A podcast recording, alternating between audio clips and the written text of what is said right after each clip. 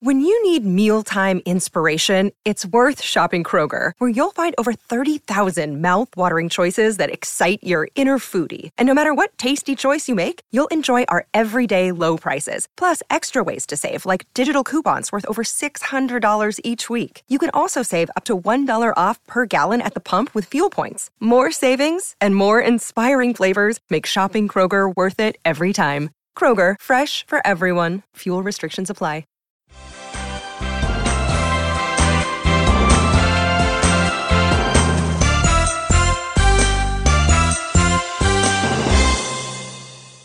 Hello and welcome to the Scoutcast. What a week for differentials. Can game week 37 be as exciting? My name is Joe. My name is Seb. Welcome, Seb. Um, so we're guest list tonight. It's absolutely nothing to do with Andy forgetting to book anyone. Completely not that. It's because we just thought a quick turnaround. We'll get get two people in. We can have a good old chat and natter about game week thirty-seven. So, Seb, what's coming up in the show? Well, game week thirty-seven and thirty-eight, as you kind of alluded to, maybe a little bit there, are special. Not only are they the end of the season, but we've got fans back. Mm-hmm. Um, so you, my friend, are going to look at home fans, away fans. Does it make a difference? Maybe, maybe not. Do we even have the data to tell? I think is the real thing. Um, we're also, of course, going to look at captaincy options. I don't believe there was a captaincy video this week, so I'm going to do my mm-hmm. best David impression and mm-hmm. throw some stuff at you. And we're also going to look at some of those quality mid-price midfielders. I'd say some of those are probably some of the best picks we've seen this season. Lingard, only recently, for example, Gundogan a little while ago, and we've just had Diego Jota injured. So can we find some good replacements for him? And of course, we'll do all the usual, looking at captains, transfers, rough with the smooth, and of course our scores from this week. Okay, well let's let's crack on with that then. So, well, uh, put it mildly, it's been quite a good week for you. Game game week thirty six, you just eased out of seventy points, which is um, pretty much double the average. Um, so you must have had a pretty big uh, green arrow. Um, do you want to run through your team and you know how did you fare? Yeah, no problem. So Hugo Lloris in goal with eight points.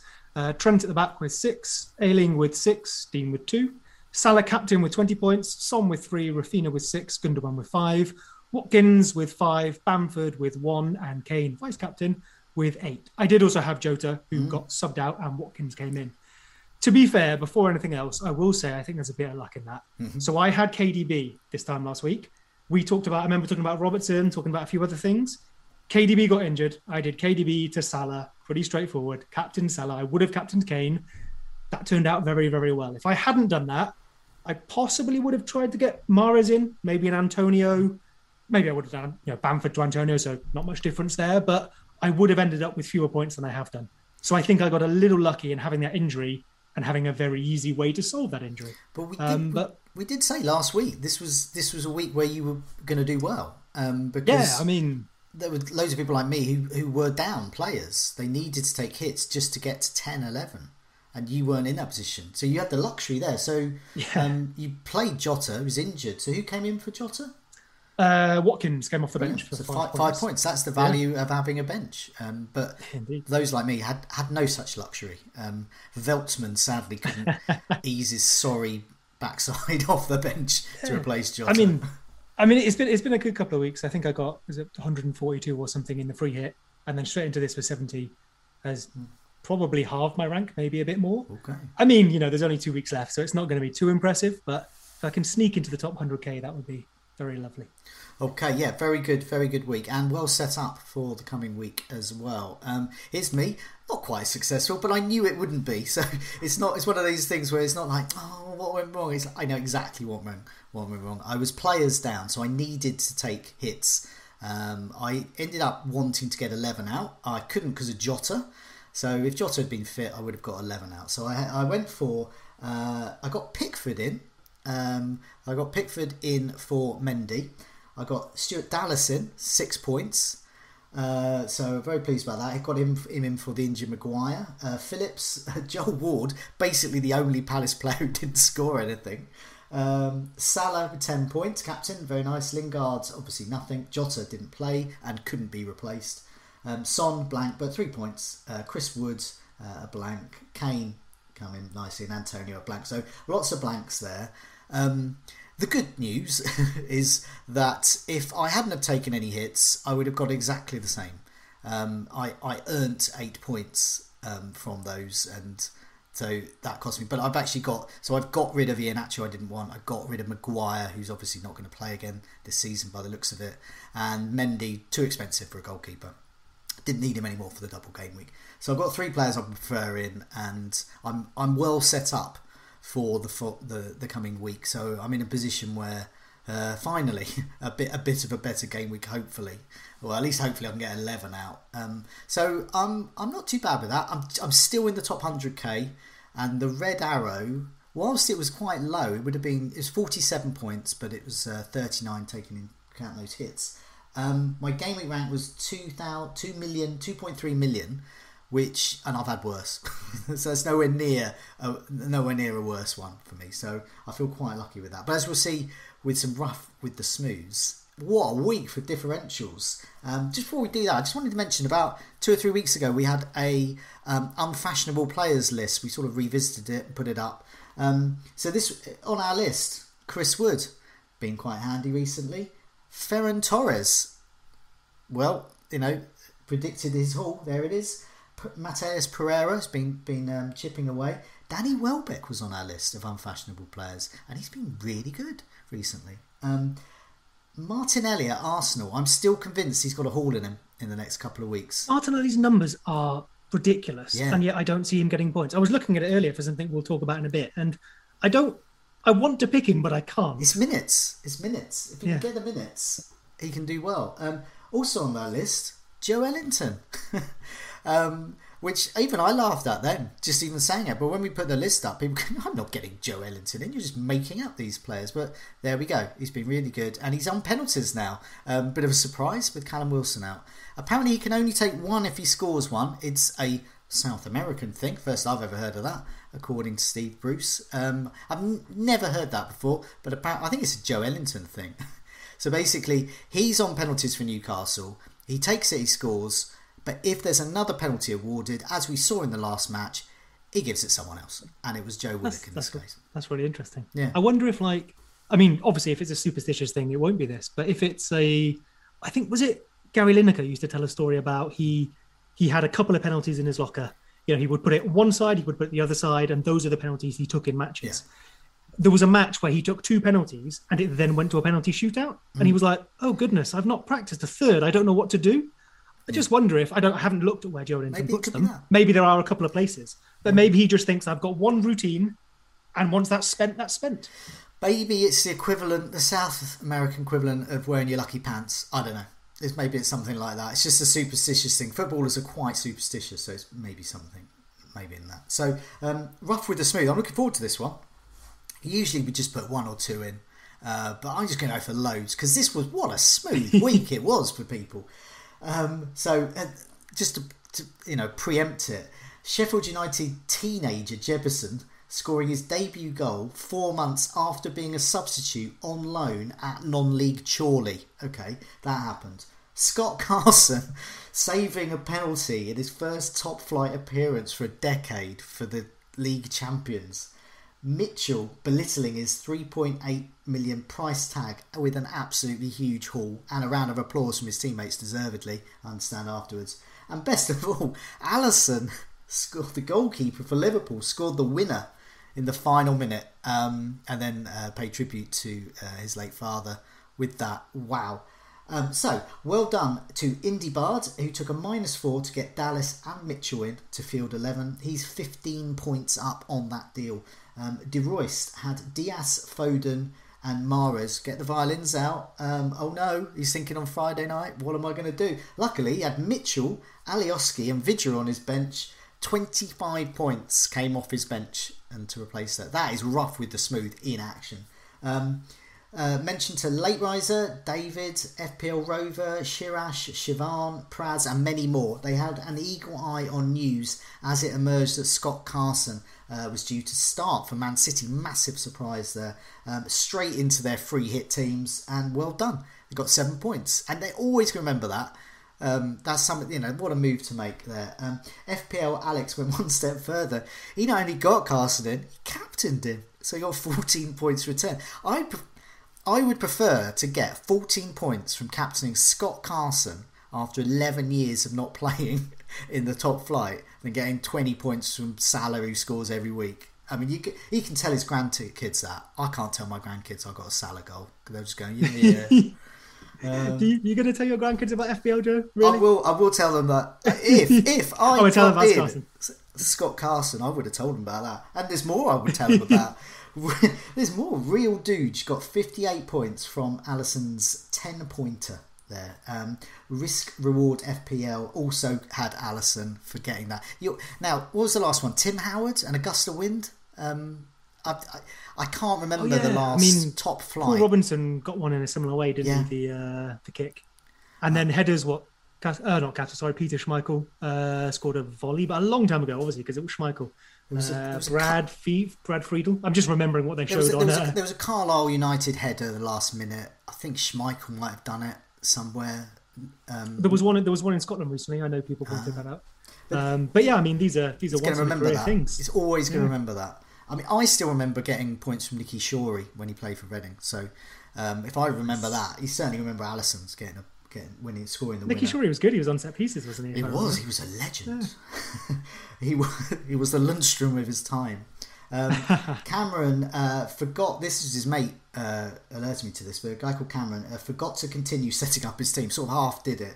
Somehow, in his tinkering, Harrison was his captain um, so he also had Mitchell. Get this, we got 88 points. So by sheer accident, he got 88 points and rose 190,000 places uh, to inside the top 300,000. So well done there. And uh, Marceau. Fair play for admitting that he forgot and not just going, no, well, I did this because I saw it. It was his friend admitting it. So I ah. don't know. See, Cameron might have actually been played an absolute blinder there, in which case I've done him a disservice. Well done.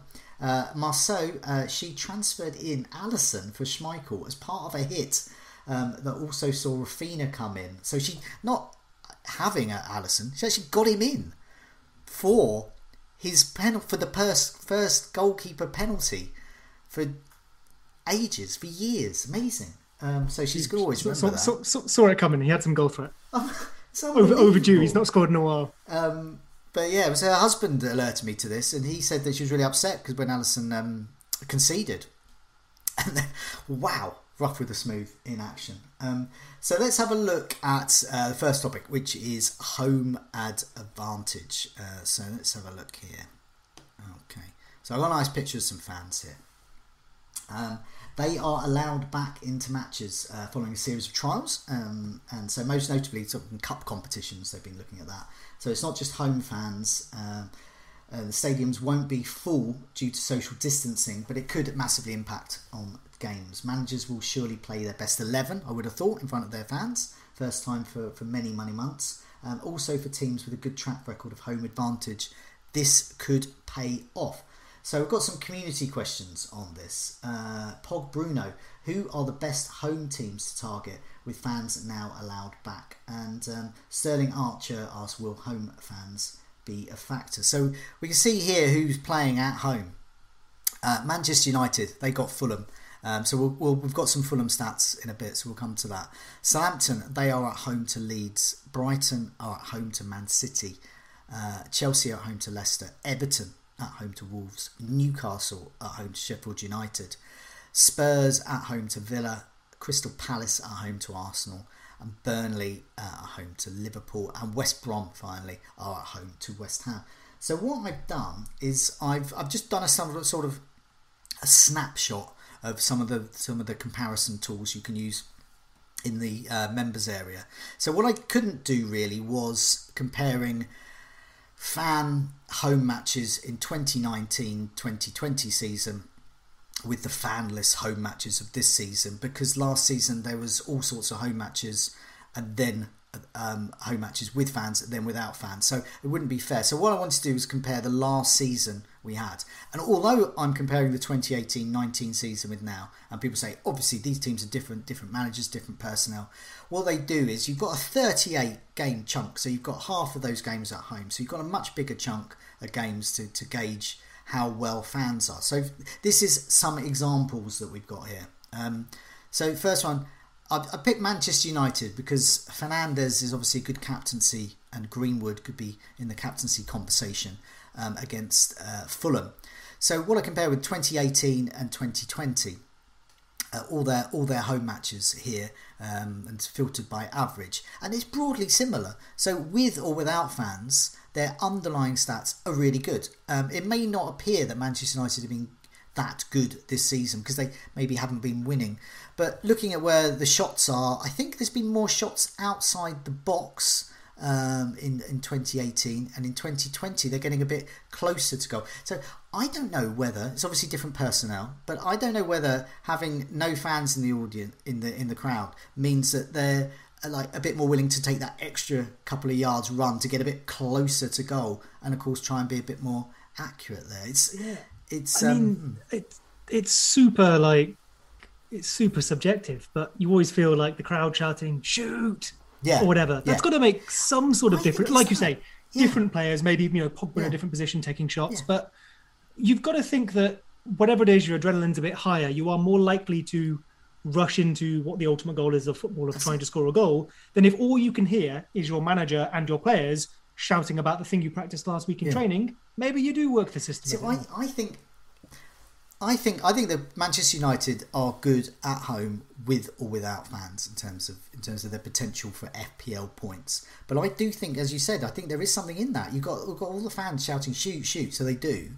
Meanwhile, without the fans there, they think, "Oh, hang on a minute, you know, I'm not going to do what these these ten thousand prawn sandwich eating people are, are saying, uh, banging at me. I'm gonna gonna keep running, do the extra yards. So the likes of Mason Greenwood thinks, no, I think I can get a bit closer here. Um, maybe, maybe there's something here. But here's a big difference. So I did Everton. So Everton at home have been awful this season. So I had a look at 2018, all home games compared to this season. Massive difference. Absolutely huge. Um, so the, what we've got on the screen there, in terms of the stats summary, um, they won 74% overall in 2018, and that drops to 26% overall. Uh, the difference there, the stats was so much better in 2018 at home compared to 2020. I know there are differences, different manager, different personnel, all those kinds of things, but it does show. And I think we've spoken before to um, uh, Connor FPL Prince about this. There's something about home games, and you can see it when you just see. I mean, if you go to Goodison, but also just watching on Match of the Day or whatever. The, the roar when they play the Z Cars music, the roar at Goodison is absolutely huge. It's, it takes your breath away, and that must have an impact on them in a favourable way, I think. Um, so I think that's interesting because Everton got beaten by Sheffield United at home. So the narrative is Everton are absolutely awful at home, um, and that has played out this season. But they're going to have fans back here, and as you can see in 2018, the fans really helped. So I wonder, I wonder if Calvert Lewin could do all right. Everton, Everton's a really interesting one. We mm. spoke about it last week with Ben and saying how, you know, if you're playing, say, Man City, for example, and you're expected to, to defend, mm. maybe it can give you that little extra, little extra burst you need. Likewise, if you're expected to attack, maybe they do want you to push forward. I think with this whole conversation, obviously we know it's 2018. Mm. This is quite speculative, but it's the best we've got. So you know we're trying to put something together maybe comparing how people finished that season. So Everton in 2018-19 finished in eighth mm. uh, with 54 goals scored, 46 against. This season against Wolves, so you would expect them to attack, but maybe we've seen them be slightly poorer. I think off the top of my head when they've been expected to really impose themselves on a game. Mm. I mean Sheffield United, for example, although I know their home form's been poor, especially defensively. I think two clean sheets or something. But it might be a case of when the fans come back, it's really going to depend how the team have done this season and what their expectations are. So, to use my own club, for example, Leeds, it can be an intimidating place, both for opposition and our own players. When we're doing badly, a lot of players have said, we do worse. Like, we prefer oh. going away because we don't have the fans shouting at us. So, if you get a group of fans coming back to say Everton, who I think have done well this year, mm. but maybe they're expecting to see three, four goals against Wolves, and it's nil nil at half time, nil nil after mm. 60 minutes. Does that maybe turn? I hope it doesn't. It's the first time they've been back in so long, but frustration can boil over, right? It's a it's an yeah. emotional place. It, it, yeah, I mean, I think so. I mean, often when I when I watch Palace games, it, it looks as if being home fans be an advantage. But when I looked at the stats with Palace, they're no better with or without fans at home. Um, they're still pretty awful, to be honest. Um, so I just wonder with them, it's just whether having fans there just makes it a better place. um, rather than they actually perform better in terms of FPL. Here's Spurs ones as well. So I had a look at Spurs. Obviously different home 2018, I think then. Um, but as we can see there, they they were marginally better, and the range of shots. So they were doing these long range shots more. Um, and they're getting a bit closer to goal. So we're seeing that that familiarity again, that pattern again with Manchester United. They're shooting. In the three close. samples, we have the same pattern. To be fair, Yeah. shots from further out. That Yeah. might that might be an interesting And- one to and explore. I'm wondering if that is a thing. So this could mean that I think there's going to be two. We've just got two home games coming up, so it's too short. But looking back to next season with, um, I with uh, with fans back, I think what it could be, if you're looking for any trends, it could be that those players that are better at shooting, that are good for shooting from distance, will prosper more with the fans. When when the fans say shoot, shoot, and they do shoot, well then it goes in. You know, a Dele a Dele Alli howitzer, something like that. But if they've got that extra run towards goal, may- maybe maybe it doesn't work out, or maybe it does work out. Um, so what we're seeing there is, yeah, they're shooting more often in the box and closer range, and that is interesting. That's interesting. It depends on which players are doing it. Um, but yeah, I, I thought that was interesting with Tottenham.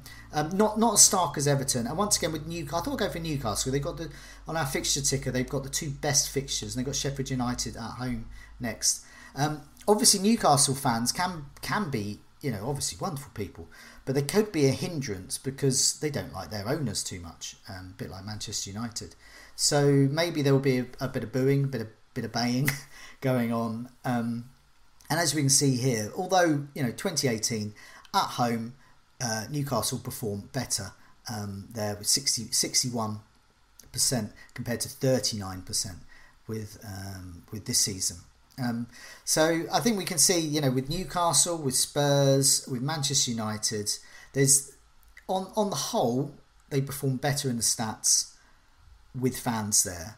Um, but with Everton, the, the differences start. They just need their fans there. It's an extra, you know, the old cliche, the extra player there. But anyway, I just did that as a snapshot. If anyone's watching and listening and they are members, do have a look in there. Do have a look at the team comparison tool. Just do it yourself, really. Just compare it to last season if you want. I didn't, I didn't think for the point of view of this it was that fair because there were so many games with with and without um, fans, and I wasn't comparing these two different scenarios. But um, I mean, what what do you think with home advantage? You mentioned about Leeds as well. So, I mean, I mean, I can't imagine the Leeds fans are going to turn on them after this season. Oh, be no, hard. quite quite quite the opposite. I No, no, they're going to Um, marry them. yeah, I think it's. I mean, yeah, I mean, I know, I know some Leeds fans who are fortunate enough It's going to be a massive man bun wedding. a big a big party for sure. I mean, it helps that our season is uh, you know there's there's places to play for and we can continue to push up the table, but obviously we're safe and obviously we're not getting like Champions League or something. So the last few matches here are, I think, more about probably putting in performances, keeping it going, entertaining the fans, if you will. We also want to continue with systems. I don't expect them to rotate much, if at all, for example. But I think the fans are going to be there to enjoy themselves, and I think I think the players will want to give it to them. I mean, the last time our players saw our fans was when we celebrated getting promotion outside the ground. I mean, our fans shouldn't have been there, but they were, and the players went out for a little bit. There was stuff on social media and whatnot. I think the players and the fans probably want that connection back, right? It's time mm. to celebrate our promotion. We haven't been able to do mm. that yet. Likewise, Liverpool haven't been able to celebrate their title. Their scenarios may be a bit different because they're not doing as well this season, but this is the first time they get to celebrate with the players properly. Um, just a question in the chat. Um, a couple of people were asking about what the percentages mean. Obviously, you can see they add up to 100, so it's it's sort of the ratio of stats. so what what this has done is a stats summary. It's compiled the things like shots in the box or penalty area touches and whatever. All of those all of those stats. It's it's come up with um, a, a, a bunch of key stats there, um, and it's and it's comparing the percentage. So essentially, of of those stats you know the, the the more majority the majority of those in comparison to the other um, season that we're looking at in this case um, we're in say for example so we're looking at Newcastle United so there's 61 percent uh, better than thir- and 39 percent is the is the uh, flip side there. So obviously if they were looking better this season it would be reversed. So as we can see there 20 in a nutshell 2018 better at home than 2020 there we go. Um, so I was just looking at goals outside the box for you, considering our you know massive speculation that maybe players will shoot more when there's fans there. Again, so many other factors. So please take this with a pinch of salt. Please go do your own mm. research. But 2020 21, so this season, goals outside the box. And of course, there are a couple of games to go, but it's mm. good enough. Leicester are top with 16, Leeds with 14. We've seen Dallas do a couple, Bamford do a couple, Tottenham with 11, you know, Villa City with 10, United with 10. Then we start dropping into uh, single digits, and the median looks to be about six, mm. seven. In 2018 2019, Man City are top, interestingly, Man City of all people, with 19 goals outside the box. Arsenal and Tottenham with 15, Southampton with 14, Palace, Leicester 11, Chelsea 10, Everton 10. And the median here, it's only just higher, looks to be about maybe eight, closer to nine, perhaps, uh, for the mean especially. It's so marginal, but the maximum number of goals scored is both higher. The median looks to be higher. The mean definitely looks to be higher.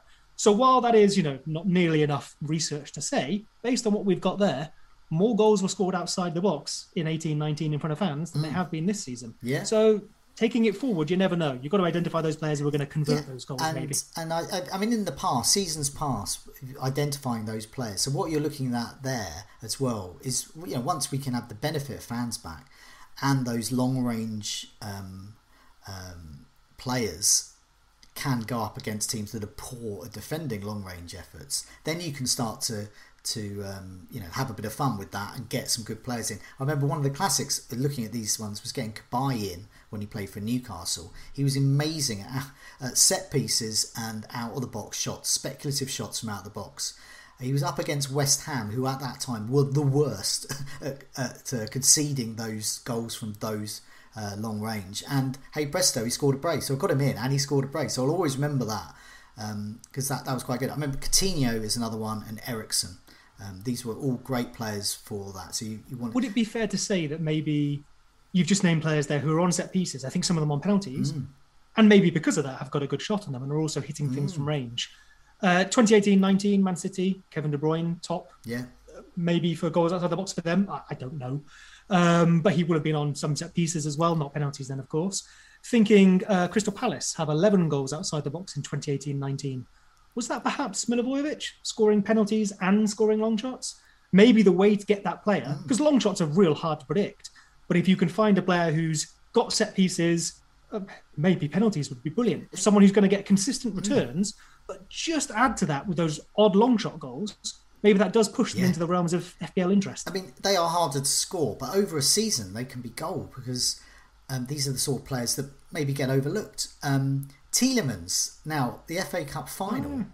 wasn't in FPL, obviously, but nevertheless, it was just it was pointed out in the live chat. I think it was Harry pointed out. The fans were saying shoot, shoot at him, and he was from distance, and he did, and he scored the winner and he's good at scoring those sort of um, shots. So yeah. there could be something in this. Tielemans in front of home fans. Mm. There's there's an like, option. I really like that idea of a player just as I was just saying, like on set pieces. So we're going to tick over mm. with creating chances, but then have that cherry on top of maybe scoring a long range shot. Yeah. I think they're probably quite. I mean, not a giant surprise. They've probably been FPL relevant in the past, but maybe more so in the future again. Yeah, definitely. So it's, it's quite interesting. I think with I mean with some of these stats, you can pick and choose them. I think some when it comes down to it, some teams they're just simply good, and some teams are just simply bad. Yeah. But I do think you get examples like Everton where they definitely need fans. Um, and I think with a lot of other teams, they can be marginally better. But yeah, I think this is. I don't know. I haven't really thought it occurred to this. This long range, the long range heroes. But something for definitely next season. We'll have a few more matches yeah. to. One thing to point out as well. Obviously, we've got two games left trying to predict a long shot goal in two games is yeah, very yeah. difficult. That's what I mean. maybe not. Maybe not yeah. just yet. in, in, game week one next season, we've got 38 game weeks ahead of us. We can say, you know, try, you know, get Tielemans at home against this X X defense. You know, you might get something over these 10 games. You might get two long range goals out of him. If you're absolutely. Lucky. Um, which would be amazing if you did. Um, but yeah, if, if, we can predict, well, you never know. Never know. Um, let's move on to the captaincy. So I guess this is what brings in home and away. My um, my feeling is to captain someone at home, thirty seven and thirty eight. I just feel I just feel it's going to make a difference. Just that extra, maybe well as we've seen, an extra five or ten percent in some cases, an extra extra like fifty percent in Everton's case. Um, but yeah, captaincy. Do you want to take this? Absolutely. So I think this is probably a good week for a lot of options. We've got Fernandes at home to Fulham. Mm. We have Salah away to Burnley and Kane, Kane, Kane mm. at home to Wolves. All of which, you know, in any other week might be our standout option, but they've all got those matches in the same week. So there's probably a few choices there. I think there might be a few differentials further down our list as well. We've got a few questions on the topic, which hopefully we can answer as we talk. So from HVT, it's a big week for the captaincy. Lots of good options, but who to pick? Hopefully, we'll get into that. The suspended one asks Kane, Bruno, and Salah, all mentioned above, look great options, but are Son and Greenwood good differential captains? Got some numbers on those, so I'll share those in a bit as well. And Vishnaz asks, is Cavani a good punt? Does he come into the captaincy debate? And I know, Joe, you've got uh, mm. worse defences and then some XGI for us as yeah, well. I've got, I've got the players up at the moment, but I can move on oh, to great. whichever you want, really. Um, I've got the. Pl- why, got... why, did, why didn't you? Sorry, mate. Go on after you. I was going to say these are for expected goal involvement. Last six matches, these stats are on the screen, so we can talk about them or we can talk about teams, whichever you want. No problem. Well, I've I've combined the two a little bit. So, um, but rather than slinging a lot of numbers at you all at once, we can take them a few in turn. So I guess the top options being Kane, Salah, Fernandes, they appear pretty high up on our list there. We've got Kane with 5.72 XGI in the last six, Salah with 4.8, and Fernandes with 4.19, which is just behind Iheanacho and Jota. But obviously Jota is now out, yeah. and I would say Iheanacho maybe less of an option with the fixtures they've got. What I've done to compare with the fixtures they've got remaining, which is important with just two matches, is do a super rudimentary calculation, super rudimentary, but it's kind of satisfying because it results in a sort of believable FPL score in terms of magnitude. So I've taken the players' XGI and I've taken the team they're playing, their expected goals conceded, and added them together. So just for those top three we had there, Kane is 5.72 plus 8.4, which is the XGC for the team he's playing, which is 14.12. Salah ridiculously is 14.11 and Fernandes is just behind on 13.8. So those aren't real stats. I've just added some numbers together yeah. to kind of give myself a list. Mm-hmm. It's not expected points, nothing like that. But it's a you know it's a it's a bit of a ratio, a nice. It's little, the startings of an algorithm to predict a captain. exactly. You want to build some weightings yeah. in there. Obviously, Fernandes and Salah are midfielders, but I think it shows what we already know. They're incredibly, incredibly mm. close. So maybe it's time to look at the opposition they're playing. Okay. So I lovely. You've got some things there for us. Yeah, this is uh, um, this. I've sorted by um, expected goals conceded last six matches. So um, yeah, if you want to run through who's who's really bad, I've got the really bad Gorgeous. ones at the top. so yeah, I'll give you those then. So we've got Newcastle with uh, an XGC expected goals conceded of twelve point zero eight. They've conceded twelve goals too, which is worth noting. There's a few on here that have a difference. So either either a bit of luck, good strikers, or a good or bad goalkeeper. West Brom have an XGC of 10.82, conceded 11 goals. Sheffield United conceded 10 for an XGC of 10.55. Southampton, 10 goals conceded from 10.42 XGC. West Ham, 9 goals conceded, so an improvement on their 10.31 XGC. And then I'll round us off with the last little few hmm. here. Crystal Palace, 13 goals conceded from 9.78 XGC. So either good strikers or bad goalkeeper. Fulham. Well, we know he's have... bad goalkeeper, don't we? Because we we spoke about that last week. Guaita. Absolutely, absolutely. And I think in the in the double, did we have they kept one clean sheet and then conceded a bunch of goals? Yeah. Guaita got a clean sheet and didn't really get any save points. He's, he's, kind of what we expected. He's statistically the worst goalkeeper. He is he costs teams goal. He costs Palace goals. Quite possibly. Uh, and then so Fulham as well there with 12 goals conceded from an XGC of 9.7. So again, mm. poorer Burnley, 11 conceded from an XGC of 9.31. And the last one, because it's my team, uh, Leeds, mm. five goals conceded from an XGC of 9.25. so we've probably been very lucky and we have Meslier. You've got a good goalkeeper, yeah. No, that, I mean, Absolute, that, absolutely. That, that's that's Burnley style, or Burnley of old. That's the Nick Pope effect, the Tom Heaton, whoever they have in goal. That's just the way. Well, I mean, speaking of uh, speaking of Burnley, in the last match, mm. I mean, was it Vydra who had an excellent opportunity yeah. that Meslier made a very good save mm. for? So I mean, maybe we can talk about that a bit more later, but an impressive win for Leeds at 4 0, but probably ended up a bit more impressive than we deserved. Yeah. I think the XG for the game was about 2.5 to 1.5 mm. or something. Um, so the players that are playing those teams, mm. uh, we've gone through Kane, Salah, Fernandes there for their own. So I looked a little bit deeper because mm. on this, you know, rudimentary scale I've come up with, they're very, very similar. So looking at Villa for where they've conceded their chances, it's 24 from central locations, 20 from the left, and 27 from the right, which is where they've conceded most. So that oh. would be Spurs' left. So maybe a Son. Son shout there. So to use Son in these little metrics here, we had that question on him as well.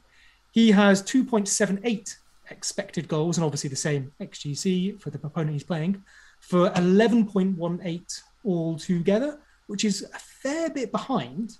And his minutes per XGI as well are 194.2. So he's really dropped off mm. since Bale has come into it.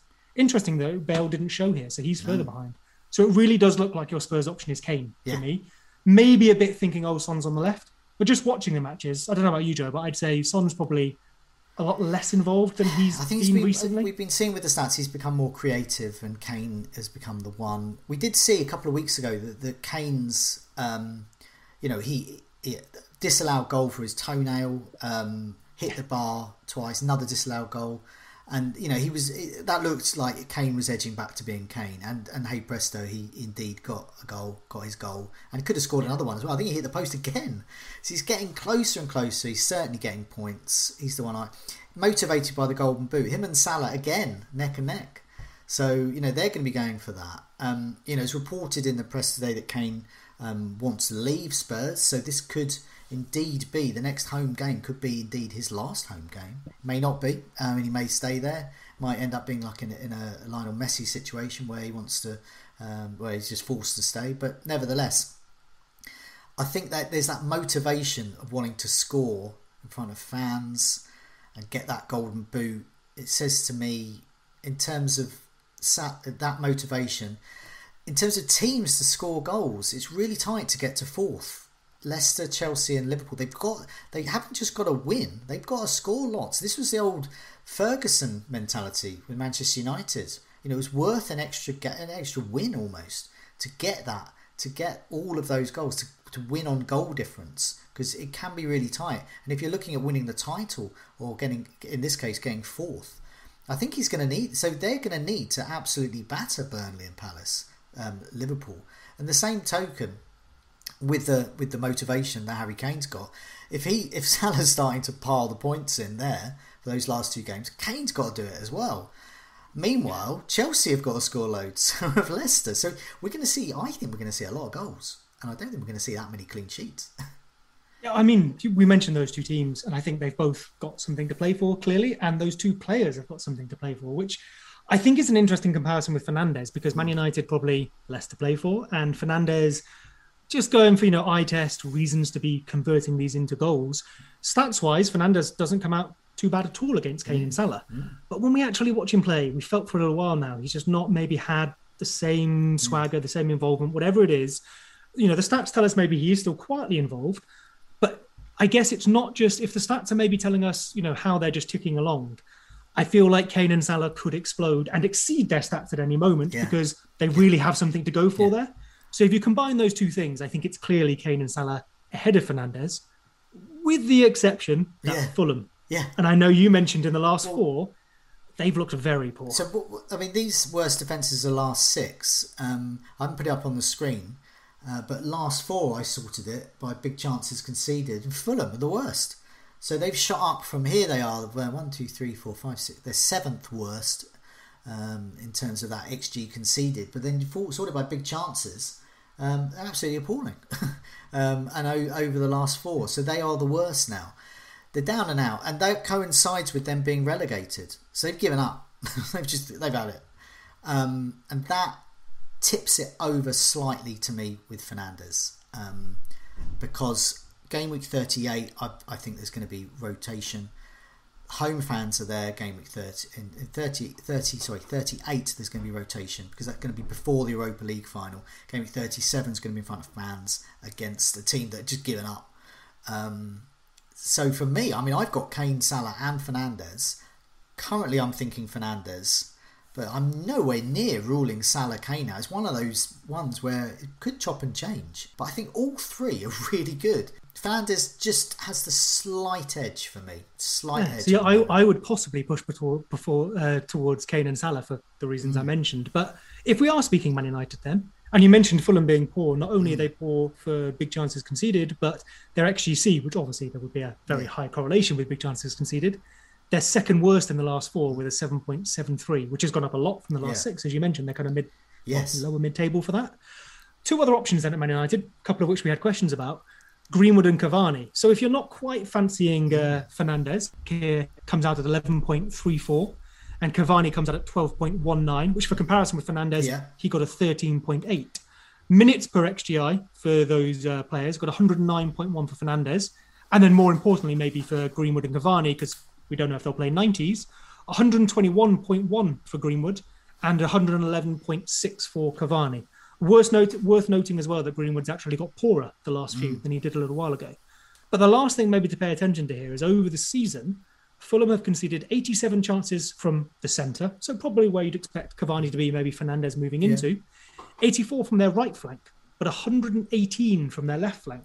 Which, if we think Greenwood starts, we think he probably starts there, and we know the type of goal he's going to score. It's not too dissimilar to the Mo Salah come inside, try and put it across the mm. goalkeeper. So maybe there's a little edge for Greenwood there, and of course he has the advantage of being that differential pick. He's also he's going to have the crowd saying shoot shoot at him. Will he need Will he need that extra yard to get in the box? But I don't think he would because Greenwood's really good. He's really lethal. Um, and we'll come to it in a sec with Jota replacements, and obviously he's definitely in the conversation there because he's of a similar price. But I think there with Son and Greenwood, you've got a very good, very good impression of David there because that's exactly the kind of thing he would match up. Left uh, weaknesses down there, left, and whoever's playing on the right, and say you know vice versa. Um, so I, I listened to your captain video. You so I think I think we've got, and this this sounds, you know, people want us to come up with this is the person who's the best captain. Salah, Kane, Fernandes, Greenwood, and Son are all really good captaincy shouts. And if I saw you captain any of them, I would think fair play. For me personally, I'm gonna I'm gonna put my head on the block and say Fernandes is my favoured one. He's the one I had my eye on for the last couple of weeks. If anything, I'm, I'm I feel more confident in Fernandes. I think he's had, they've had a longer rest. Um, a lot of teams are playing three times in eight days. Is it? Um, they're just playing twice, uh, apart from the final, obviously. So it, I would think it was game week 38 is going to be the rota- mass rotation one because they're away, um, and it's just that security of starts. Fulham, uh, you know, um, if I went Salah and Kane, it wouldn't be so bad. I know people want, um, you know, to be more certain, but I'm I'm ninety percent certain I'm going to captain Fernandes. I mean, it might be fair to say out of those top three, Kane, Salah, Fernandes, you could expect similar points from all of them, Yeah. give or take. So maybe that isn't where you find your edge this week. A few other players I'd looked at this. Um, speaking of Salah, just for Liverpool as well. Looking at Mane, obviously Jota is out now. So Mane comes out with 11.1 Hmm. Yeah. on this nonsense metric, which is three less than Salah. So, you know, he's got a Hmm. lot, uh, 1.79 XGI to 4.8. So that's where the difference is, obviously. It's not great and a, and a lot worse per minute as well, not far off double. So while he has had those few chances recently, we know he's not getting as many as Salah, and his conversion looks poorer. So I think Salah wins that out. You know, anything can happen in one match, Yeah. but Salah makes sense to me. Also worth noting against Leeds, when Rodrigo came on, um, maybe speak about Leeds again in a bit mm. later. But the reason he was possibly able to score those great goals he scored is the space Burnley were giving him behind. We mm. saw Harrison with those balls into massive Amazing, space. Well, what does what does Salah like?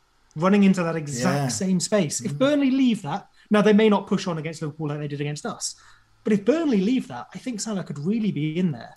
The other thing I just wanted to look at here as well is Trent Alexander-Arnold. So, of course, first to say you need a clean sheet from Trent Yeah. really for, to be safe captain. Liverpool are ninth in the league for XGC over the last six with uh, 8.07 expected goals conceded. So not great from that perspective. And Trent's XGI is actually 2.49, which is pretty good actually for a defender. But the thing that caught my eye, if you really wanted to punt it, is that Burnley have conceded 82 crosses from their left hand side, oh. which is the most in the league by a mile. And that's where you'd expect Trent to be putting them in. So maybe there's an assist there for him. As ever, I'm I'm Trentless, and as ever, he's the player I'll fear every week. I mean, he, I, I don't actually fear it. I mean, the, I, I was Calvert Lewinless last week. I didn't I didn't mind Bamford. I didn't mind all all that lot. didn't mind, but Trent, I fear every week. And you know, he comes away with they concede, but he comes away with six points. I consider myself Yep. lucky because he's got twenty points in him each week. They're genuinely maybe not this season. Obviously, the season when he got over 200 points. But there genuinely must be a half decent tactic where you leave the Yeah. captain on for a whole season and you don't do too Yeah. poorly. On, um, Just because, especially if they defend better. on um, live FPL website um, that Ragabolly does, uh, he's got these little um, emojis next to the players that you don't own, you know. Um, and uh, the, Oh, yeah. the one on, on my particular one for Alexander Arnold is not only skull and crossbones. It's like, you know, it's got nuclear explosions. it's basically if he hauls, I'm gone.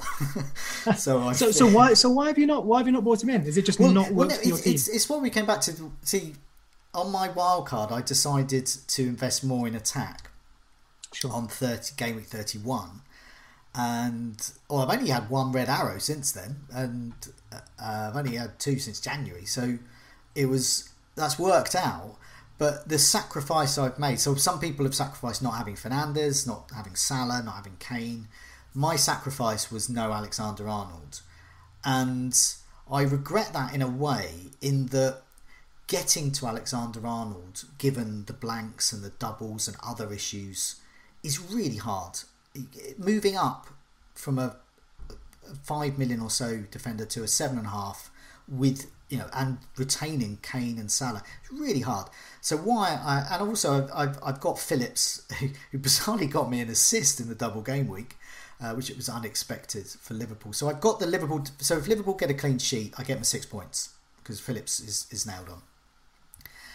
Um, it's just that uh, the attacking threat that Alexander offers and the bonus that comes with it. But can I? It it, it it's well you know that the FPL cliche. You rip up your team to get them. But yeah, I, I would. I, Yeah. I would actually be ripping my team up to get him in, and I've just look elsewhere. But it's just one of those things. It, it definitely feels, I guess, you know, defender transfers with two week, weeks left just Yeah. don't feel that I, sexy, do they? I, I think the, uh, if a lesson to be learned, I, I think next week we might talk about lessons to be learned and things. I think one of those would be on a wild card or at the, in game week one, which is essentially a wild card. I think I will um, adopt my usual strategy of price points more and have basically the most expensive goal, um, not goalkeeper. I'm, I'm fine with cheap ones there. Most expensive defender, most expensive midfielder, and make most expensive forward, and work down. Say Kane is, it doesn't work out, easy, move him on. Trent does work doesn't work out, easy, move him on. But if they start hauling, it's really hard. It's really hard to get them back in. I mean, people without say Salah, for example, that's going to be it's going to be tricky for a lot of people there. So um, yeah, one You know, even even if you're not as precise as you are there, that I you know that idea of having two big hitters at least, so you can either Yeah. split the money or Yeah, yeah. have. I mean, we're looking at teams say Salah, Fernandes, De Bruyne, whatever it is, so you can have some of those. Um, before we move on, one last player for you then. So a little differential. By definition, this is differential. I do not expect them to have a higher percentage chance of scoring big points than, say, Kane, Salah, or Fernandes, um, of which Salah would be my choice and Fernandes would be yours. But the team playing West Brom this week, admittedly away from home, so maybe you have to take that into account. And I do believe West Ham have been better at home this this year as well, so maybe those aren't perfect. But looking at the XGC conceded over this period, West Brom are only second to Newcastle with a 10.82. They've conceded ever so slightly more than they would expect at 11, but yeah, that's less than 0.2. So you can expect them to concede what they're going to concede. The player who's put in the best numbers for West Ham recently is Antonio. He has 3.94 XGI over the last six. Uh, if you combine that with West Brom's XGC for this uh, metric that I came up with half an hour ago, he has a 14.72, 123.4 minutes per XGI. And then crucially, again, West Brom just conceding chances from everywhere 36 central, 24 from the left, 31 from the right. Antonio's only 8% owned. If you're looking at hmm. 40% Salah, 40% Kane, I don't think you have a better chance of Antonio, Antonio scoring more. But if you need to throw caution to the wind in this penultimate week, I think Antonio could be there for you. I know people thought he looked sluggish last time, but everything but that goes in his favour for me. Yeah, I mean, one of the reasons I got Antonio in because I just felt, well, if fit, you always have to say, if fit, he can do well. But I do think for the final three fixtures, I think of the three, Brighton was the toughest. Um, and so I think the next two fixtures are good for Antonio.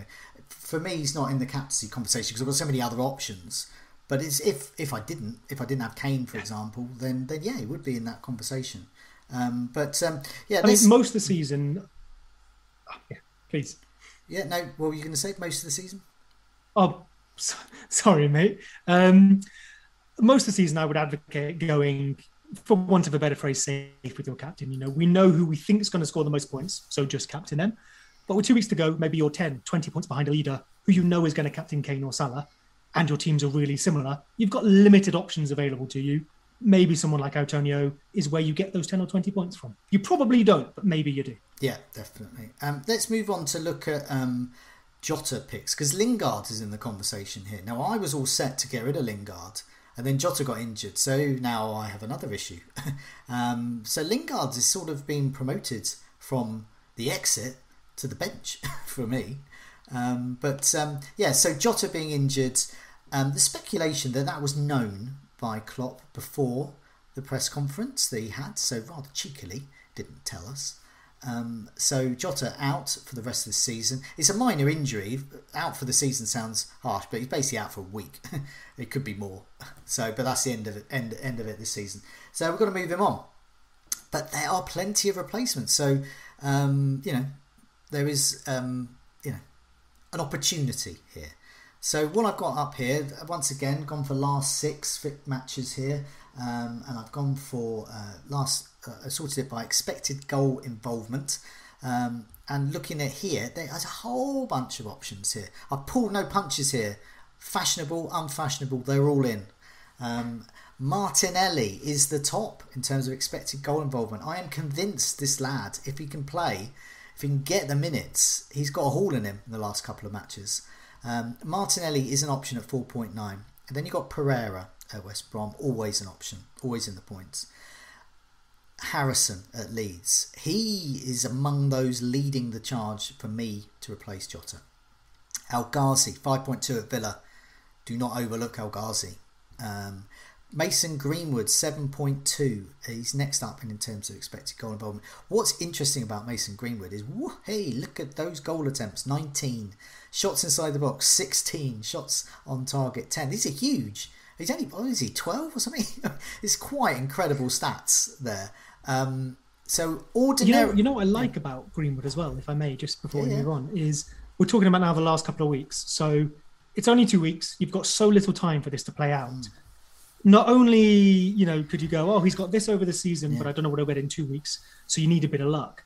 But what maybe helps with that? Someone who we think traditionally has a good conversion rate. So a player who, dare I say, Antonio, who I've just bigged up, but we know his you know, he underperforms his xgi normally he underperforms his xg mm. so even if in these two weeks he gets massive numbers there's probably a better than average chance that he underperforms greenwood we think maybe is the opposite of that so if he does get good numbers we think he's probably quite good at converting them yeah. so i think that just gives you that little edge in such a small sample yeah. of, of matches left you want someone who's clinical. Yeah.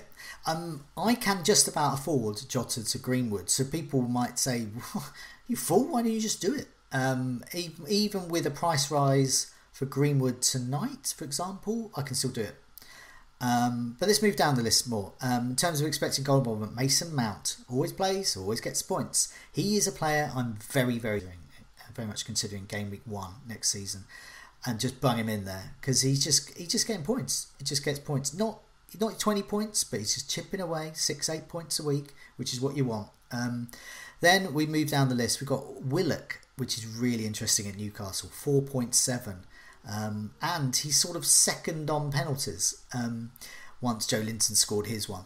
Um, Ferran Torres is a player we was in our list two or three weeks ago. Um, Torres is there. If you if you if you want to second guess the Pep Guardiola team sheet, um, Torres is there. Raphinha, um, he is next up in terms of expected goal involvement. All these expected goal involvement with these players here, they're all between about three and a half and, and and just over two. So there's not a great deal about them. So when I say, you know, Raphinha's uh, one, two, three, four, five, six, seven, eight, nine, tenth in that list, doesn't mean like you know there's a massive gap, massive cut off. You know, he's still in the running.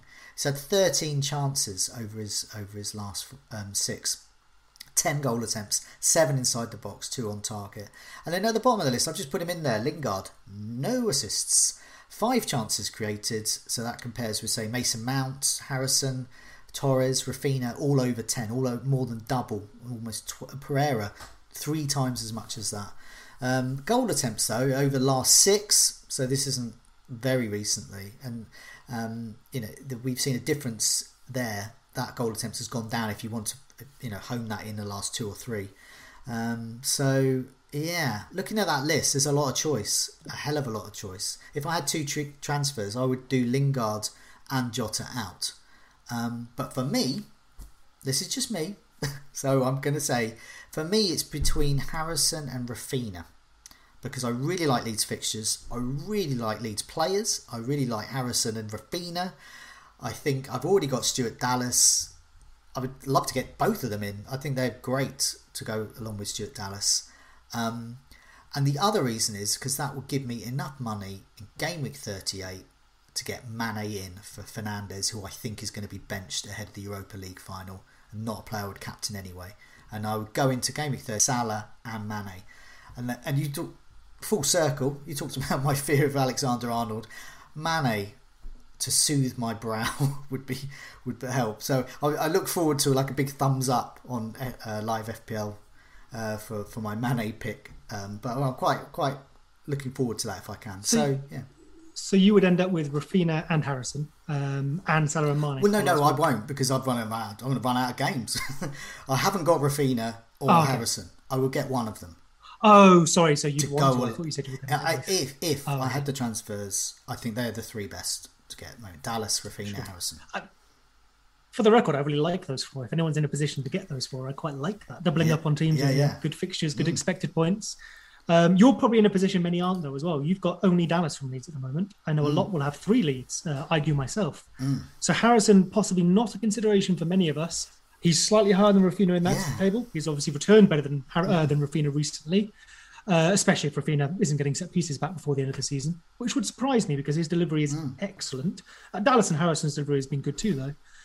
But I guess most people probably don't want to be doing Raphinha sideways to Harrison. You know, with two matches left, that's probably not the way to maximize your exposure to points. Going from one good midfielder for the same team to another good midfielder from the same team. Yeah. So for me, I've got I've got Jota there too. Um, my initial thought was Lingard. I know he's down there. I know well, we're looking to get rid of him. I'll, I'll explain why, and I think I'll explain why I won't do it. But it shows yeah. that initially, maybe because I had in my head he done he did so well recently, I didn't get involved mm. in that. You know, oh, I want to I want to get me some of that. I can finally do it it's, it's been an easy transfer for me. And I like Antonio. Well, there's my West Ham exposure. Um, you know, good fixtures. We just talked about how I think they could do well against West Brom, quite possibly. But Lingard has really fallen off in pretty much every sense of the phrase. So in game weeks 22 to 20 uh, to 32, which is quite a long period, it's when he got pretty much all his points this season. He had eight points per game, which is huge.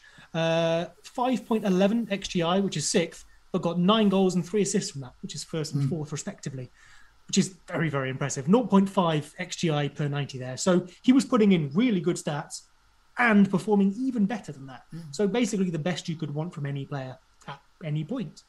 In game weeks 29 to 32, which is just the end of that period, just after he missed one match, it's probably the best little period he has had all season, and I wish I owned him then.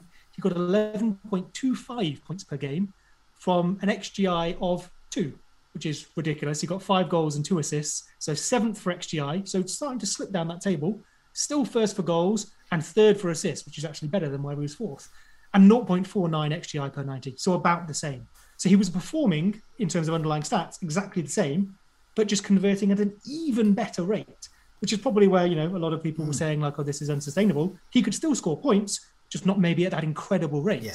What he's now done, unfortunately, though, is dropped off in everything. Yeah. So he now has 1.75 points per game from 33 to 36 mm. of the last four. XGI of 0.81, which is you know a quarter ish of or a third of what he had in the in the four preceding that, which puts him 45th in the list of midfielders, by the way, which is terrible. And we know he's got no goals and no assists. I tried to find a good reason for this. I know Antonio's come back, but mm. Antonio played when Lingard got really good points in 22 to about yeah. 28, I think it was. So I don't know if that's solid we know Declan Rice hasn't been around, so West Ham maybe have fallen off a bit, but Lingard did well then too. Mm. Jarrod Bowen's been in and out. Looking at other players who've played, we mentioned Jarrod Bowen, who has a better XGI than Lingard in the last uh, last four. Benrahma does, Fornals does, and even Soucek has the same XGI. So the only real thing I could find is in the last match versus Brighton, and I think he played there before as well with Antonio. He's moved into this 10 role rather than being wide.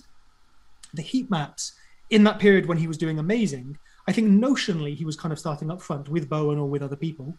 but dropping wide into channels. So that's why he took most of his touches, but maybe then being able to burst into the box and finishing things off or creating mm. stuff. Well, and we know as well he was playing amazing, so things were converted at a crazy rate. But now he's playing behind Antonio at number 10, a few little touches in the box, but most of them really in that traditional 10 position. So if he's not creating chances, no assists from that period, not too many chances created, I believe, according to your table, yeah, five. Mm. Maybe he's just really pulled himself out of getting into goal scoring positions. Mm. Uh, personally, I still think he looks really good on the eye. Yeah. So there might still be something there. He, he almost this has flipped. This has flipped me from wanting him to not wanting him. I mean, there's little little things as well, like in the Brighton game. Um, uh, he, you know, another day he would have got um, an assist from a penalty. Um, I don't think he would have taken uh, was Rice on the pitch then? Uh, but Rice is the penalty taker. Would Antonio not maybe have taken it? No. If right, well, if if Rice isn't on the pitch, I think Lingard's taken it whilst Antonio's been on the pitch, but Rice is the one. Ah, okay. Um, I guess because Rice has been missing, yeah. Yeah, and then and then it would be Lingard, I think. Um, but yeah, I guess we'd have to see um, that situation. But yeah, I mean, I, I think as a, as a player, if I was a West Ham fan, I'd be very delighted with Lingard. But as an FPL asset, um, is not quite where we want to be. When you consider all of these players here, um, so we get some questions where I think we've pretty much answered uh, answered them, but we'll, we'll fire away anyway. FPL Ron manager, if you own Jota, who are you going to replace him with? Greenwood might be the top candidate as Manchester United face Fulham. Well, yeah, I agree with that. Yeah. If I if I didn't, if if it wasn't, um, if it was just, just that single match, I would I would get Greenwood in definitely for Jota. But for me, I'm different considerations, and other people might think this as well if they're Fernandes owners. They think, well, well, maybe we can save a bit of money and then invest that elsewhere the following week. Anyway, it gives me a bit of flexibility. Um, he, he likes Willock, though, as well. And as we can see from the stats, nine goal attempts, nine shots inside the box, six on target. He's 4.7, not bad. um, Kane Aldo you know, asks, uh, who are the best 6.5 midfielders next two games? Harrison, Willock, or Torres?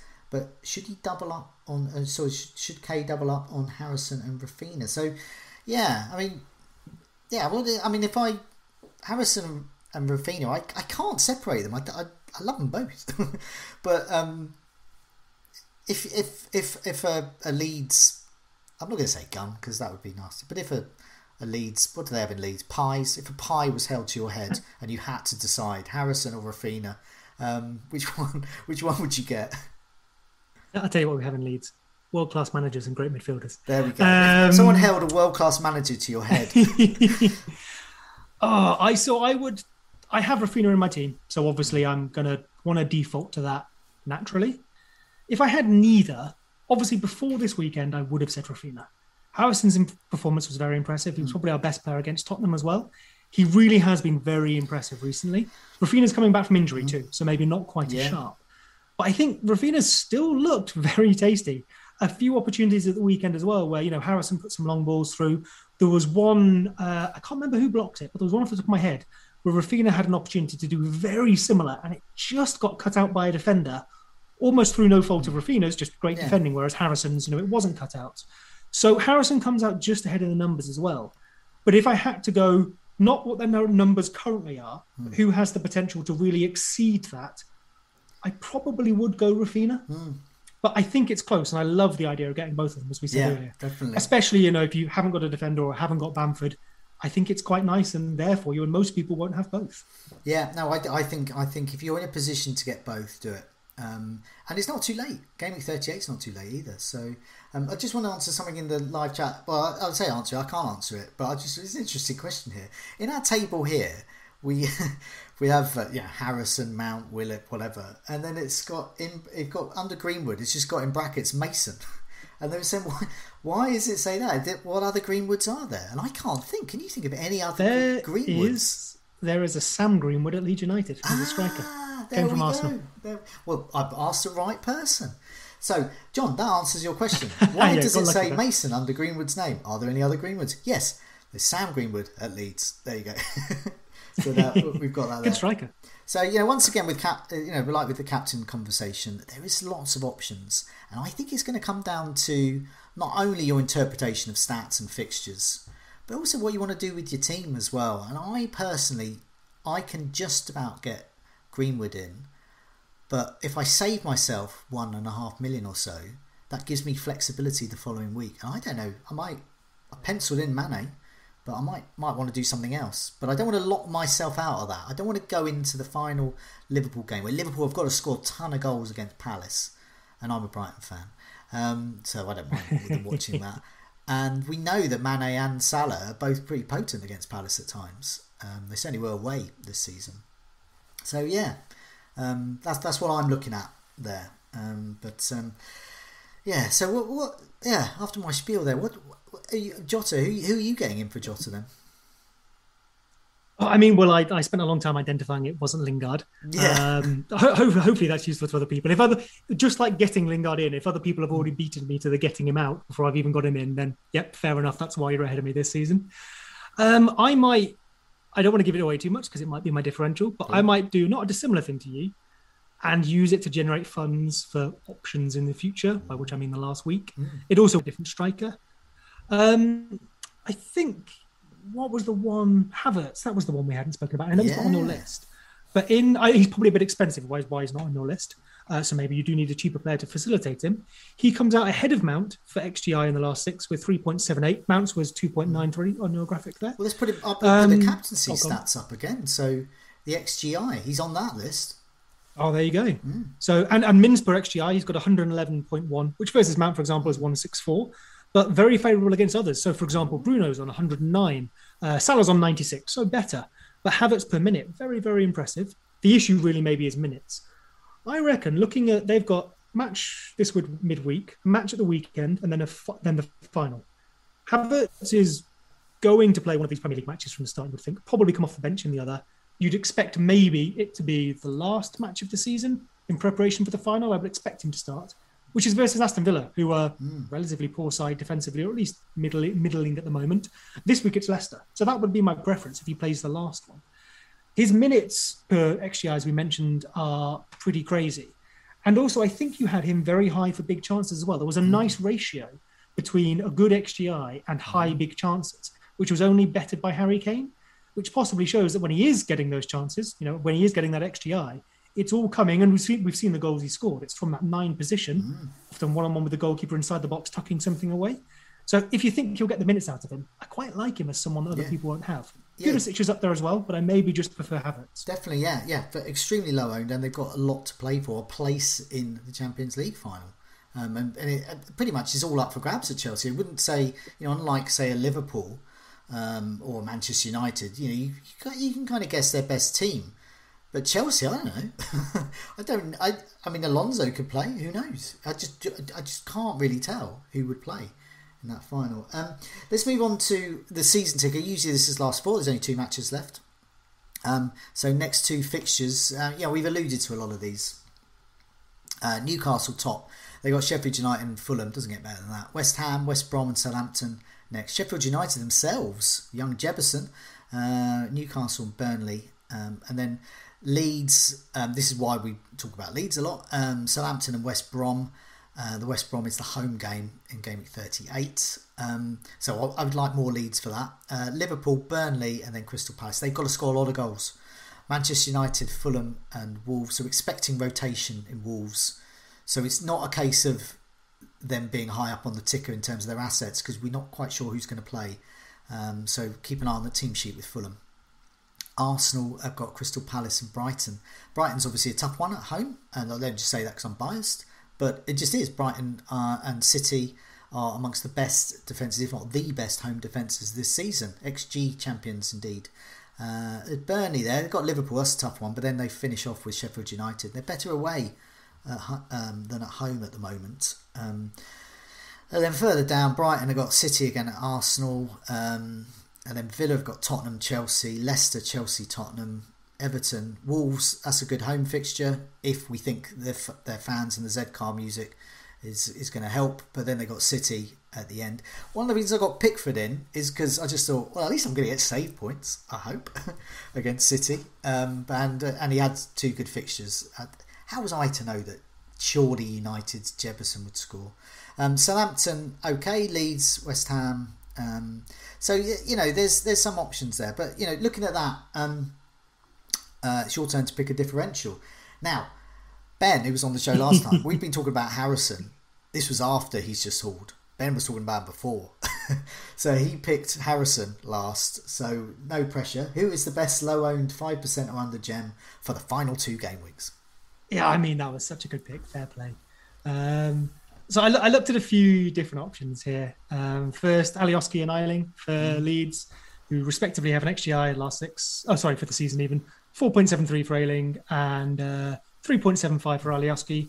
I discounted Ayling because I think we'll play three at the back versus Southampton, which probably means Ayling at centre back again, uh, like like we've just done. I think Cooper probably stays on the bench this time. I thought he would start. He mm. didn't. I guess Bielsa's sticking for the first time. Struijk normally loses his place to Cooper, but sticking with what works, and especially for the back three, Struijk, Llorente, and Ayling is better. So Alioski will be left wing back. So it would be Alioski out of those two, but I think I can do better. There's the emotional pick of Aguero. You know, you go for Aguero, see if he can't score some goals. But mm. we've got an injury doubt. Jesus maybe is a consideration there, but I think you could do better from Man City. Uh, speaking of which, Torres, we just don't know about his minutes. Mm. Obviously, just got the hat trick, had great numbers, appeared on your table, yeah. so tempting. Pulisic and Havertz are both there for you, but I think Havertz is maybe a good one week pick over the two. Leicester's one of them. I don't know if he gets a full 19, so didn't go for him. So I eventually settled on a player who I think in their own right can get us points. Please be Dwight Gayle. oh my goodness, can you imagine? It is that team. It is that team. Yeah. But I so I went for someone I think you can get good points on their in their own right. Okay. But he's really going to open up your funds as well elsewhere. And as you've said, that could be really important for this last week. Mm. So I don't like picking differentials just for the sake of it. I want someone who can improve your team. So if you pick Joe Willock, you get a player who has 2.81 XGI in the last six, possibly has the best fixtures left as the season ticket there. They're top Sheffield United at home, Fulham mm. away. They've got that home match engaged. You know, speaking about fans, right? Newcastle, Sheffield United and Fulham's defence is completely terrible. Uh, Fulham's is getting worse. Joe Willock, of course, took a penalty, although that's because, as you mentioned earlier, Jordan gave him one. So maybe can't quite rely on that. But he is scoring outside of that. My only real concern would be his minutes have been sporadic recently. There's 90, 76, but then 0, 26. Possibly he was being rotated. Hopefully, he's been brought into the team now. But I think in his own right, he can get you, especially goals, maybe assists there. But what he really does at 4.7 and a silly low ownership, what is it? It is 1.1%. Is he probably gives you, what, close to 2 million if you're losing Jota or maybe Lingard to spend elsewhere on your squad? He could get you a Trent Alexander Arnold. Yeah. So while I am picking Willock, I'm really picking Willock plus another player to make up those points together. Well, okay, I'm I'm I might get him in instead of because you've just pointed out. Um, I might do it myself. um, because if I get if I got um, well, let's go. Let's get This this round off with our, our teams and stuff because there's links in with this because Willock is interesting for me. So so this is this is my team for next week. Uh, much better than last week. I've got Pickford at home to Wolves and then Shaw, uh, Phillips and Dallas, and then I've got Salah and Fernandes currently captain on Fernandes, but Salah's also in the mix, and Kane is too. Son, uh, Lingard, Chris Wood, the mighty Chris Wood, uh, Kane, and Antonio. I do fancy, um, even though I don't like attack and defence matchups, I do fancy Chris Wood to score. Um, maybe a consolation, but I do fancy him to score against Liverpool. Um, I've got on the bench. Liverpool's defence has yeah. been poor. I've got Forster, um, Jota, who's obviously not playing, Ward, and Veltman. I could do nothing.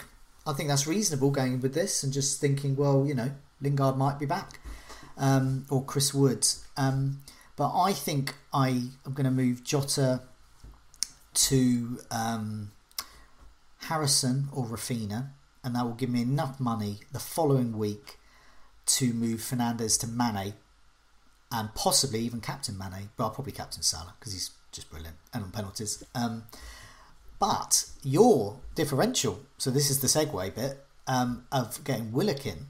If I got Willock in for Jota, that would enable me to upgrade Luke Shaw, who I also don't think is going to play in Game Week 38, to Alexander Arnold. And that arguably, if it wasn't the final game week of the season, I would probably do that because I would probably prefer Alexander Arnold long term. But if it's just one week, I might go just go for the attacking guy uh, the attacking guy in midfield rather than the attacking guy who's down as defender. Um, but yeah, I could do that and get Alexander. Yeah, I mean, even even if it's only psychological. Mm. Oh, sorry, sorry, mate. You like that? I interrupted you. Um, just going to say, even if it's only psychological, um, Trent Alexander Arnold, like you say, for one week, mm. while over a long period of time, his points potential is pretty big. If you're watching the last match of the season, you need someone to do something. Liverpool concede in the first five minutes. That spoils your weekend. And not only that, yeah. Trent's got to go and get two attacking returns it's to also, make up for that. I mean, I'm I'm in the top hundred thousand. I'd like to stay in the top hundred thousand. It's a sort of a defensive move. If I was in the top ten k, top five k, Alex, and I didn't have Alexander Arnold, I'd get him in and just consolidate. But I want to make sure I'm top hundred k, and I want to I want a differential, and Mane is going to be it rather than Alexander Arnold. so I think I, I and also I think I prefer Harrison or Raphinha to Willock. I mean, I like all three. I mean, if I had a wild card now, I'd probably have all three. To be honest, they're all really hmm. good, and you can you know bench one as your fifth midfielder. Um, in terms of benching, either Chris Wood or Lingard, I think I'm gonna I think I'm gonna play Chris Wood, and I think I'm gonna put Lingard as my first sub. And as we've seen really? at the moment, we need the subs. Um, so um, yeah, I'm gonna I'm gonna do that by gum. Just just based on opposition, I would play Lingard. But then, you know, what form versus, versus fixtures? We just showed how his form's not there. I think the fixture is attractive. You've got Antonio, but mm. I shouldn't really change anything. Well, the, Interesting one. All of those comparisons. You, you, could, like you said, you could hold. I could hold as well and just go into but you could two game week thirty eight with two transfers. Once again, if it was longer, I would do that because I'd be setting myself I guess, up. I guess the one thing to consider that with that is do you remember the last game week last year? Okay, we had early team news, so we got to. I had a free hit. I got very lucky. I got to build the perfect team in about 45 minutes. But even this year, what if Ole comes out in his press conference and says, "I am going to play the first team. You know, they need yeah. those minutes yeah, yeah. ahead of the final. I want them fresh, or, or I want them match fit, whatever it is." That might change your Fernandes plans. I wonder. I don't know if it's the best option, but having two transfers for the final week and maybe just a minus four for three could be very powerful if we get some well, big news. Uh, yeah, I mean that. I mean, what I've got at the moment. So the the bus team. Therefore, if I got run over by a bus and I was lying in my hospital and all my bones were broken, I looked at this team through my bleary, um, shattered eyes. I would say, yeah, I'm happy with that. Although I'm in agony, but I'm happy with that team. Um, so yeah, I might even do that. So if I forgot about it, I wouldn't mind. And it's only um, so yeah. We're uh, this is streaming on Monday nights, um, Tuesday. So I might even forget. Um, hopefully, I won't get run over by a bus. Um, let's move on to your team. Uh, do you want to do you want to run through Hope not. who you, who you've got, any transfer plans, and also your captaincy? Sure.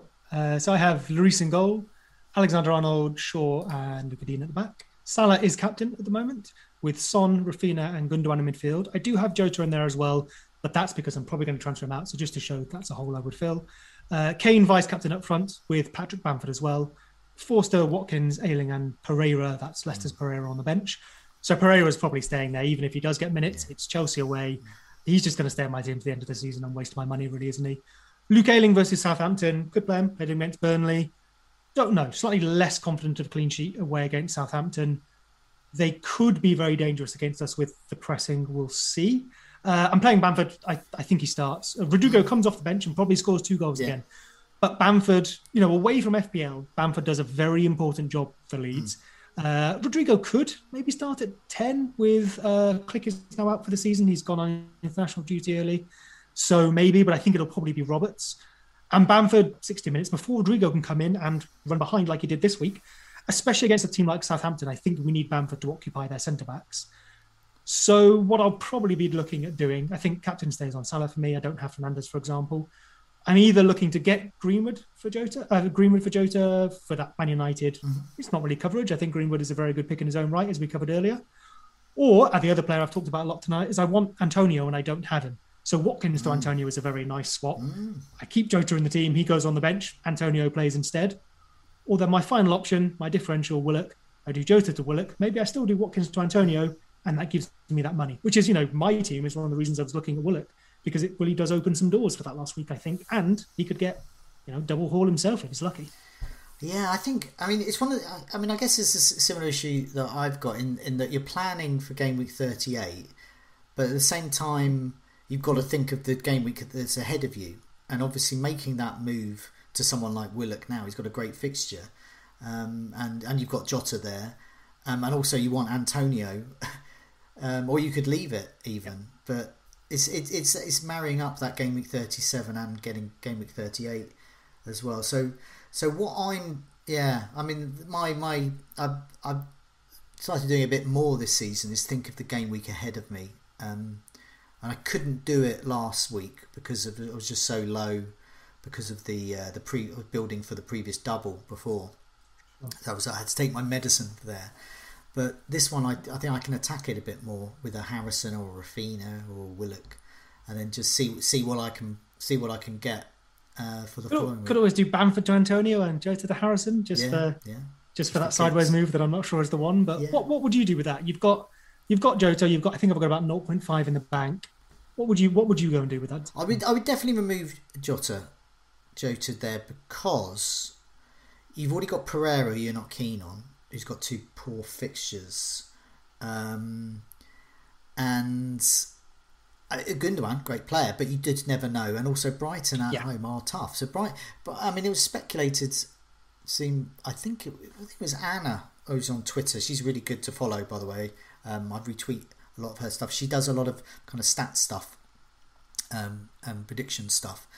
And the, the feeling is that the Brighton game might bizarrely be a precursor for the Chelsea game because you're going up against a really tough defence. And so hmm. the feeling is there could be a very strong team against Brighton and less so in the final game week. In which case Gundogan will probably play, I would think. I mean, it's hard to it's hard to pin your you know Yeah. pin your hopes on a Man City player. What I would do, I just see a red flag there. I don't know what's going to happen in game week 38. My instinct is to remove Jota, and I think your idea of Willock is a good one because Willock's better than a non-playing Jota. Is better than Watkins. I I would probably do that. I would do I would do that because that gives you more flexibility. But I think Watkins to Antonio is good. I think that's a really good move, and then just bench Jota and then do what you like with him next time. But I, Yeah. I, I think the the Willock sounds really it would give you a lot of more money. I think. Yeah, it's it's it, it's it's attractive. Um, and you mentioned Gundogan as well. I think Gundogan's kind of a holdover from previous teams. If I picked a team now, I wouldn't have him. But I, I'm not going to waste too much trying to get rid of him. I might, you know, I could even bench him if I didn't fancy him. No, for, for this Fair, game, if you say he doesn't play, doesn't start, and doesn't get any minutes, you got Ayling off the bench against Southampton, so that's that's fine. Yeah. Um, Yeah. I just think that if there's another one of your players doesn't turn up, um, Bamford, for example, for some reason, or Lucas Digne, I don't know. Um, these are players that are nailed on, but there might be an issue that we don't know about. We didn't know about Jota being out for the season like this time. That's a good point. week.